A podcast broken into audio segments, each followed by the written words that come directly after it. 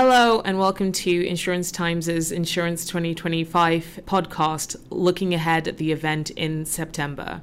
I'm Kimberly Dondo, and today we have our advisory board members debating whether AI can be seen as morally reprehensible. Hi, I'm Saxon East, uh, Content Director of Insurance Times. I'm obviously following all these parts of innovation very closely with Insurance Times, getting lots of information through on my email, speak to people. So I thought I could bring to the party a bit of what I'm seeing at Insurance Times in the media aspect.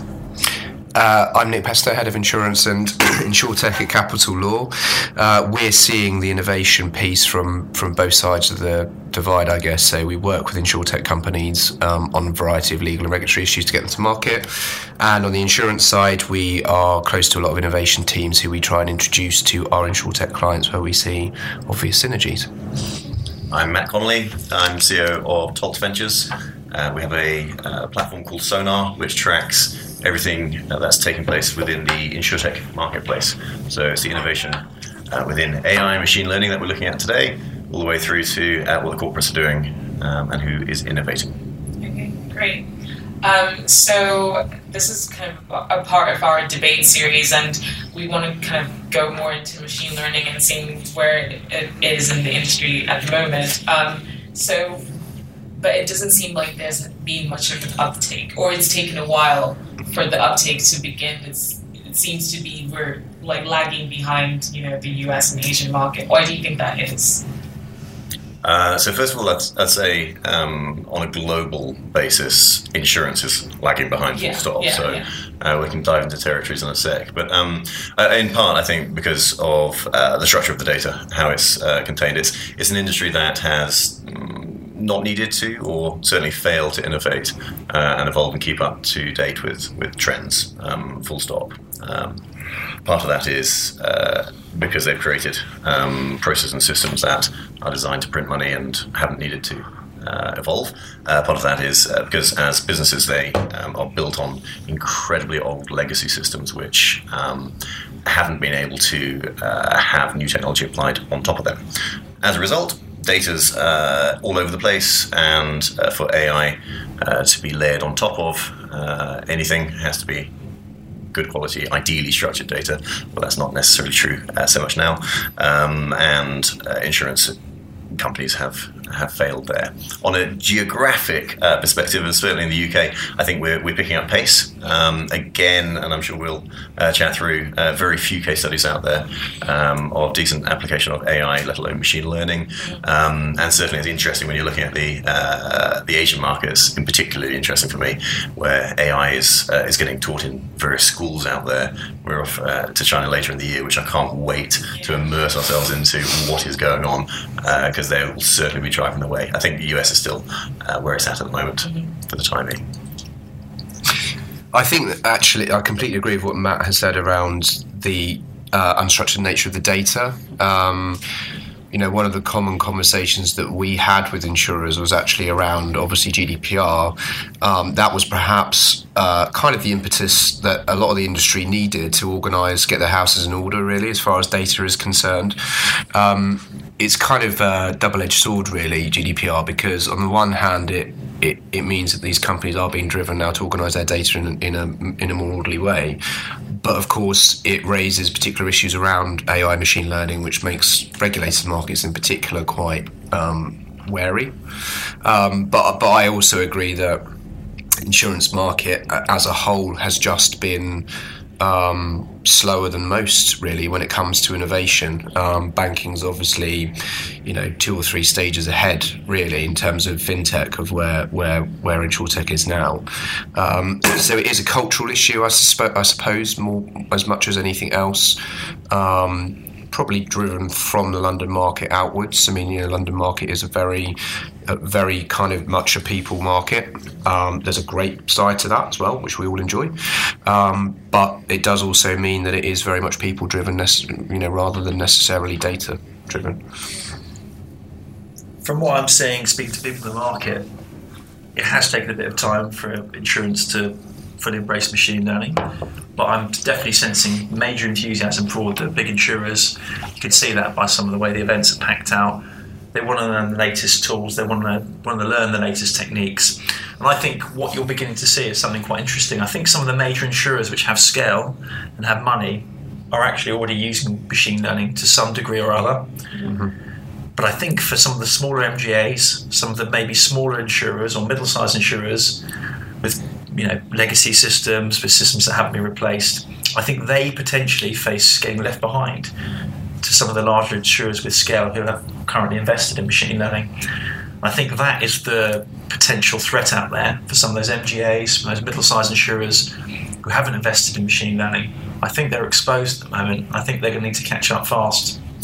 I think um, taking that a little bit further, you, you've got a really interesting time. Full stop. I appreciate we're here to talk um, about machine learning in particular, but right now in the marketplace, you're going to see that um, uh, dissection of the market. Uh, you know, there, there are the Munich Re's out there, for example, who are investing in insurtech across the board and are almost disintermediating, disintermediating the insurance play. And you've got a number of businesses that are, are building insurtech ecosystems to support that, whether again around the AI or other, uh, that are, are leading the way. And not only are they going to leave these others behind, but you know they, they, they will either be swallowed up into those uh, into those ventures. Um, or simply just disappear, and so I think right now we've got that. Um, you know, th- there's that kind of rhetoric around disrupt or to be disrupted or innovate or die. And I appreciate we've moved on from there, hopefully by a couple of years. Um, but there's a real dissection at the moment that we're, we're seeing the big players pouring money into this stuff uh, and the small uh, businesses being left behind. You can see historically how insurers who weren't up to date with the technology, who weren't didn't have a good understanding, of technology really paid the price. Absolutely, yeah. I mean, you look at aggregators. You know, there's winner's curse, which is well known. Coming at the top of aggregator, getting the cheapest price, you often get the worst risk. But there were guys out there, and Henry Engelhardt was a great advocate advocate at Admiral. You know, who was very wary of that, and Admiral had very good results because they knew about these things before other insurers. And that's a great example. If you're not up to date with the technology and not up to date with what's going on, you will begin to get bad business. You will begin to get bad risks. You will begin to see an erosion of your profitability. I think it's just a question of you, you staying still. You don't obviously you'll, you you you get picked off. I mean, you look at uh, not to be unfair, unfairly selective, but say something like somebody like Novae, for example, a very traditional syndicate, very traditional business, very traditional lines.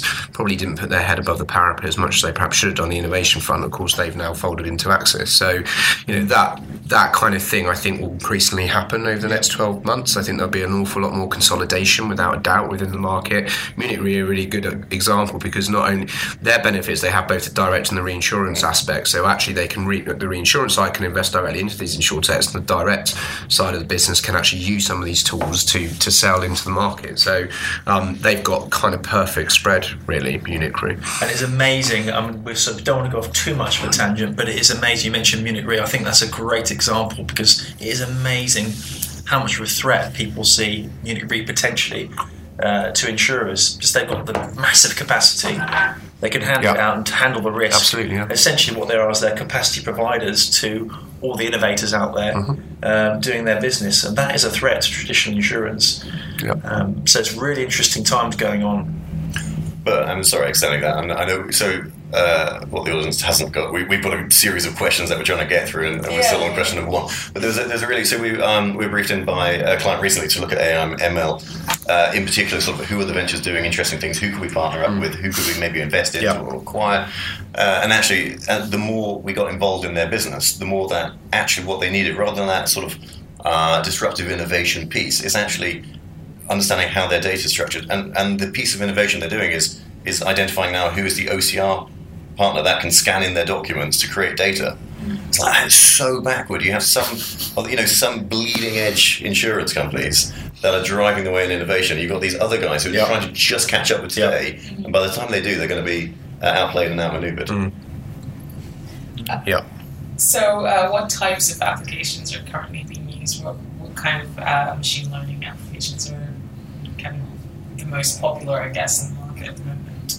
So again, um, what we're seeing is uh, clients using this across the entire value chain. So it might be um, applied to uh, pricing all the way through to claims. Uh, claims. Um, and in fact, I'd say uh, so. Last year, I think it's one of your uh, the Insurance Times uh, claims innovation businesses or awards. Uh, that went down was uh, was WPA, the health insurer, um, and so they um, it's, and it's a really great case study because there, there are so very few um, Yep. uh, within the UK, um, and so they uh, they created a, a piece of technology called DLOS, and, Yeah. and uh, across that it applied uh, artificial intelligence, and then they moved into uh, machine learning and then deep learning uh, on that as well, and you know and. and I was uh, so we were working with those guys uh, for a, uh, a period of time last year where uh, they they had reduced their um, the the, um, uh, the time that their call center operatives Yeah. um, needed to be trained to handle these calls to the extent where I, I, the chief exec uh, Julian Stainton thought it would be a great uh, demonstration of, of how advanced their technology was by getting me to man the phone with 10 minutes worth of training terrifying. So I've never been a frontline uh, guy at the end of a phone. I answered a call, a real life call, to somebody who'd been phoning in who'd been a member of WPA for longer than I'd been alive, okay, which was just amazing. And I knew all this data because it was there uh, to hand. And, and they basically they, they've they've threaded this piece of technology DDoS throughout their business and tie it end to end. And it's exceptional. I was able to handle this call with no training, or you know, ten minutes worth of training, Yeah. uh, to a satisfactory completion. Uh, so this chap was able to be uh, serviced brilliantly by Give it the WPA. gab as well, though, Matt. I'm Oh, sure. no, no, no. Is it, but I was, They a great- I was terrified. I was terrified. Could you do one minute training? Yeah, there we go. And, um, and but you know, so so an actual application where they, you know, so their health underwriting is you know is um, is is now powered you know through AI and uh, the subset of uh, AI being ML. So Yeah. you know, so they they've applied it brilliantly. Yeah. Um, and and I think it's I go back to the, to answer the question is it's it's the entire length of the value chain. Um, it can be applied across it all. Yeah. I would say claims and fraud detection probably is where the traction at the moment is uh, in the UK market. Um, Tractable, who actually I saw mentioned in one of um, in a GS uh, talk, um, machine learning around uh, estimation of repair costs, etc. Obviously serves a purpose not only from the consumer side but also from your service provider, from your panel of service providers side of things as well. Um, the the fraud detection piece, Shift Technology, is probably. I mean, I, I don't know how many clients they've got signed up now, but it's more than ten in the UK, and they're. I think globally it's something ridiculous, like three million they're claims they've already processed, um, and that is all around um, becoming better acquainted with particular patterns within books of business, etc., to identify and flag fraud. And of course, fraud.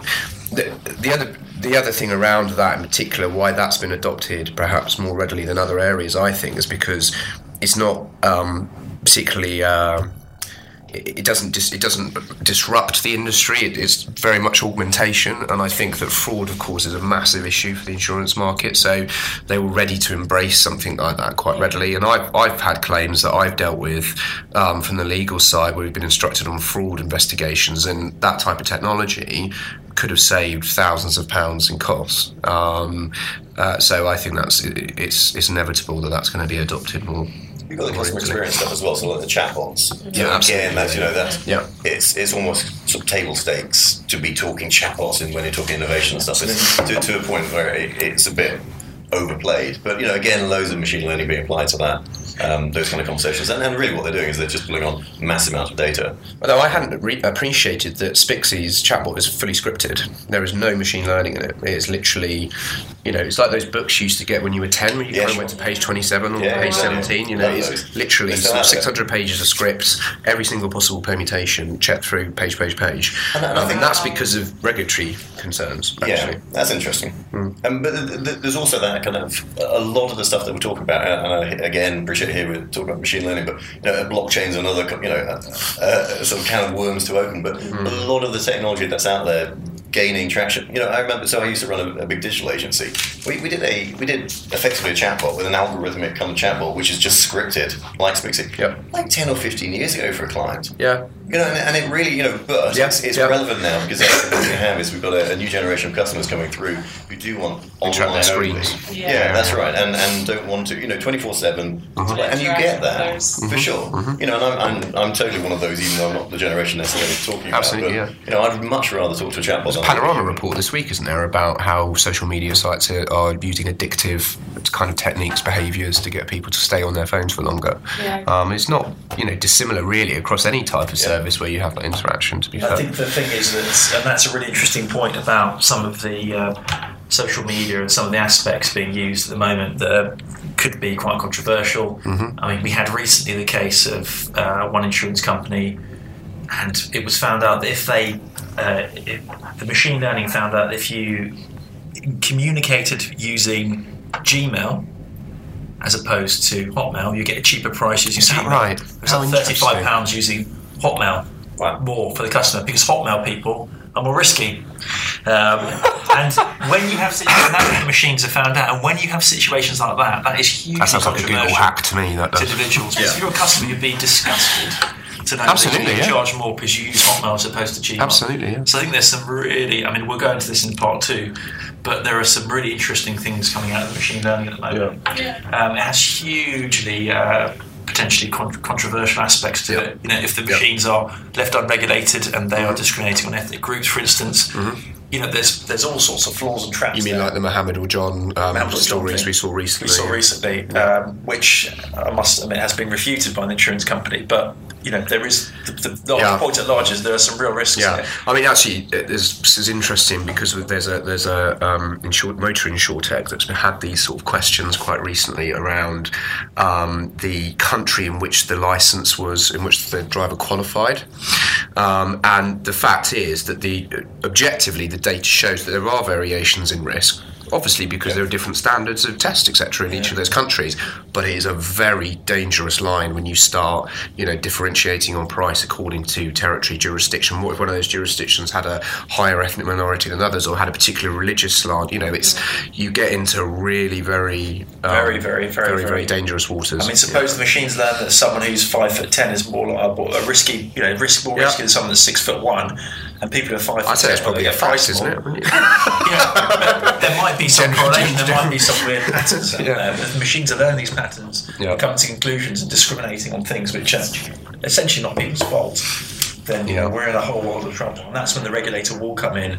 Very, very forcefully. But I know we're kind of going into part two a little bit, so I'll, I'll hold back a little bit. Okay. Um, so, um, uh, tangible results. Have there been any tangible results that show that the use of machine learning is something that the insurance industry should be doing?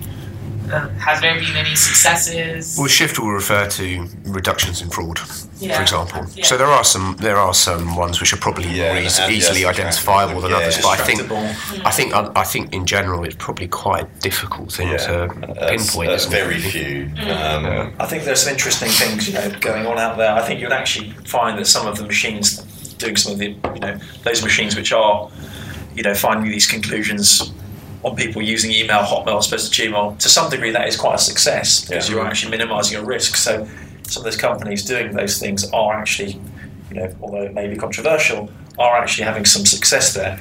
Uh, you, you've got new innovations coming on, uh, coming on. The Salesforce boss, Marc Benioff, worth six billion, did a story, little story the other day. He's joined a 16.5 million funding round, uh, led by XL Innovate, and it's all around gathering as much data as possible around shipping and using machine learning, gathering every single bit of mm-hmm. information you could possibly mm-hmm. imagine about navals and ships, so that you can predict when a ship or a portfolio mm-hmm. or an accident. I mean, that's that's in play at the moment. Um, that's probably going to be embraced. So there's lots of you know. Isn't there the, the, the Ernst Young and uh, who are the other people on it? The marine the marine blockchain platform, Willis, I think, are on it as well. It's a blockchain platform, but if you look at what they say about it on the Ernst Young website, the, the wide, the broader or the longer view is that actually you plug in not just you have the blockchain layer, then you have the IoT layer, kind of feeding back information all the time. So it's literally real time picture of the risk, and then you've got the machine learning element, which is always constantly analysing that risk and updating pricing to match. So, although it's marketed as a blockchain platform, actually there's a lot more going on there, and part of that is around machine learning as Yeah. well. So, There's some interesting stuff I saw. I was, um, I was saying just before we uh, we jumped on the recording uh, that earlier, uh, end of um, sorry, last week I was in Portugal um, at a health insurance kind of meetup um, with the IFHP, uh, and so I was speaking there, uh, talking about sort of disruption with the industry and, and what to look out for. And there was a guy from Google who's their sort of chief medical chap, Dr. Henry somebody. And uh, whilst I, th- I think his presentation sort of went through the corporate filters, there was very little information going on there. A couple of screens um, stood out. So one was um, they are able to do some analysis around the data of uh, retina scanning. So uh, I think it was to do with glaucoma uh, or something as such, and uh, their accuracy about predicting um, uh, glaucoma based on the data set is, is more accurate than humans. So I thought that you know reasonably interesting. What was more interesting was that actually they uh, created some structures to um, look at other things within that data set that. They didn't know really what they were looking for, so they applied some machine learning with some, uh, some modeling around it, and it was able to say the gender of the individual whose uh, data it was, as well as the age of that. Um, and no human has ever been able to identify uh, Mm. either of those variables. So that that was interesting, albeit they had no benchmark because you know their sixty-seven percent accuracy or whatever the number was Yeah. was just sixty-seven percent accuracy because they couldn't compare it to how humans got on with that um, or anything. But the very last slide, which I thought was uh, uh, fascinating and also slightly terrifying, was Google are very close to being able to predict when you'll die. Right. So that for me is just oh my goodness, the amount of data that we Yeah. have out there that they're able to consume, and then Yeah. that, that doesn't just change life insurance. You know, it's not it's not a disruptor, that's a destructor. Yeah, yeah, yeah. You know, because nobody's going to insure you. If I'm going to die at age 43, well, I'm not going to be able to get a policy. And it's, it's almost kind of Yeah. it's the extension of what you're saying uh, about whether you're six foot two or you're five foot ten. You know, actually, if, if there's if there's enough uh, data analysis out there that's going to say, you know, you, you're going to pop your clogs, then But that's that's an inevitable wider insurance issue anyway, isn't it? That we are going to move away from the subsidisation, pooled risk sort of aspect of Yeah. how insurance has always worked. The fact is, the uh, mi- what's it what's it called? Hyper individualisation as a term. for it. That's it. Hyper personalisation, where you literally have such a broken down view of a particular individual that you can price to the nth degree, potentially undermines the whole premise of the insurance market. And then you start looking at schemes like Flood Re. You know, bear in mind they came in because there were certain areas of the country that were uninsurable. There's Yeah. absolutely no difference when it comes to people. Yeah. Um, when you start breaking it down in that way, so it's you know. Definitely the case. Yeah. Um, so, looking to the future, uh, what exciting innovations are do you think are coming up in, with machine learning and Well, AI? Well, I think that what was really interesting about this, and I think where machine learning has absolutely fantastic potential, Yeah. is with new and emerging risks, uh, risks which have come on play, which insurers don't necessarily have a lot of historical data, mm-hmm. whereby machine learning can really, really make a big difference. For example, is cyber. I'm going to give a Yeah. bit of a plug here, but Guidewire have a company, they bought a mm. company called Cyence, Yeah. and that effectively takes lots and lots of public data, all sorts of information that's readily available, brings it all together, and it will give you a very good view of cyber risk. Mm-hmm. So it could give an insurer, for example, the, the potential uh, breakdown failure of a Microsoft and its service providers. Things which, you know, if you're an insurance company, you're not going to know for any, you're not going to have any historical data on a Microsoft server breaking down or whatever. But things like Cyence can give you at least some kind of a picture and some kind of information, some kind of data on what's going on. It's the machines which bring together the data, they put it together, they do some of the analysis for the um, companies that use them. So, in some of these new and emerging risk areas, I think that machine learning does have you know, fantastic potential. Um, and I think that's really exciting, that's really innovative. So, you know, that's one area, for Cyber, example. cyber definitely. Um, there's a really interesting company who, who cr- kind of cracked the US who are coming to the UK later this year called Zeguro, Mm-hmm. um, and they are focused on SME cyber in particular. And- And what I like that in particular because, of course, SME is the real gap really when you look at cyber risk and GDPR and all the rest of it. You know, these are the guys don't necessarily have the resource or the time to actually put these types of things in place, and that model is specifically tailored to the to the SME market. So they they will be distributing that product. I'm not sure whether it's going to be their own brand or through people within the London market, but that they've already got deals kind of lined up for that, and they're going to be coming over second half of this year. So I think cyber is yeah massive area, massive area. Yeah, I'm, I'm going to answer the question slightly differently. I think um, you're going to see interesting uh, AI and ML plays from different types of companies. So uh, we're just back from uh, an immersion trip into India where we met a company called Arya. Um, A-R-Y-A, I believe, um, and I think they're just set up in the UK now. Um, and there's a few companies like those guys who are going to be taking uh, the data from insurers, doing clever stuff with that, and then sort of playing back what can be found, what can be um, predicted, modelled, etc. And I think, and I don't know what the answer is Yeah. uh, as to what is exciting from that, but I think the very fact that uh, they have these engines created that is able to uh, suck up all of this uh, data and then and put back interesting things that insurers won't have even thought about. Mhm. Which is the interesting thing. So it's, it's not trying to solve a business problem. That's not innovation. That's that's uh, transformation. Yeah. So so answering the uh, un- unquestioned is, is really interesting. I think that's where machine learning is going to come into play. And I think so. So I think that's an interesting thing. So so startups, you know, and invariably they're .ai startups. That's kind of how they're known in, in that space. All the way through to I, I refer to Google, but you know, what is the Amazon play? You know, so, so they're making sort of big uh, movements. So health insurance for one, they backed Acko again in India. Um, what are we going to see from those tech giants? Who are all about the data? You know, Google's no longer a search engine business. It's it's a it's a media business, if anything. Um, it, are they going to be supporting insurers through uh, their data work, or are they going to be going head to head with insurers? And I'm sure it'll be step one, step two. Yeah. Yeah. Um, so we're going to well, uh, thank you so much for your time this afternoon. It's been a really interesting worries. conversation. Um, and tune in for the next one. Thank you. Thank you very much. Thanks. Thanks. Cheers.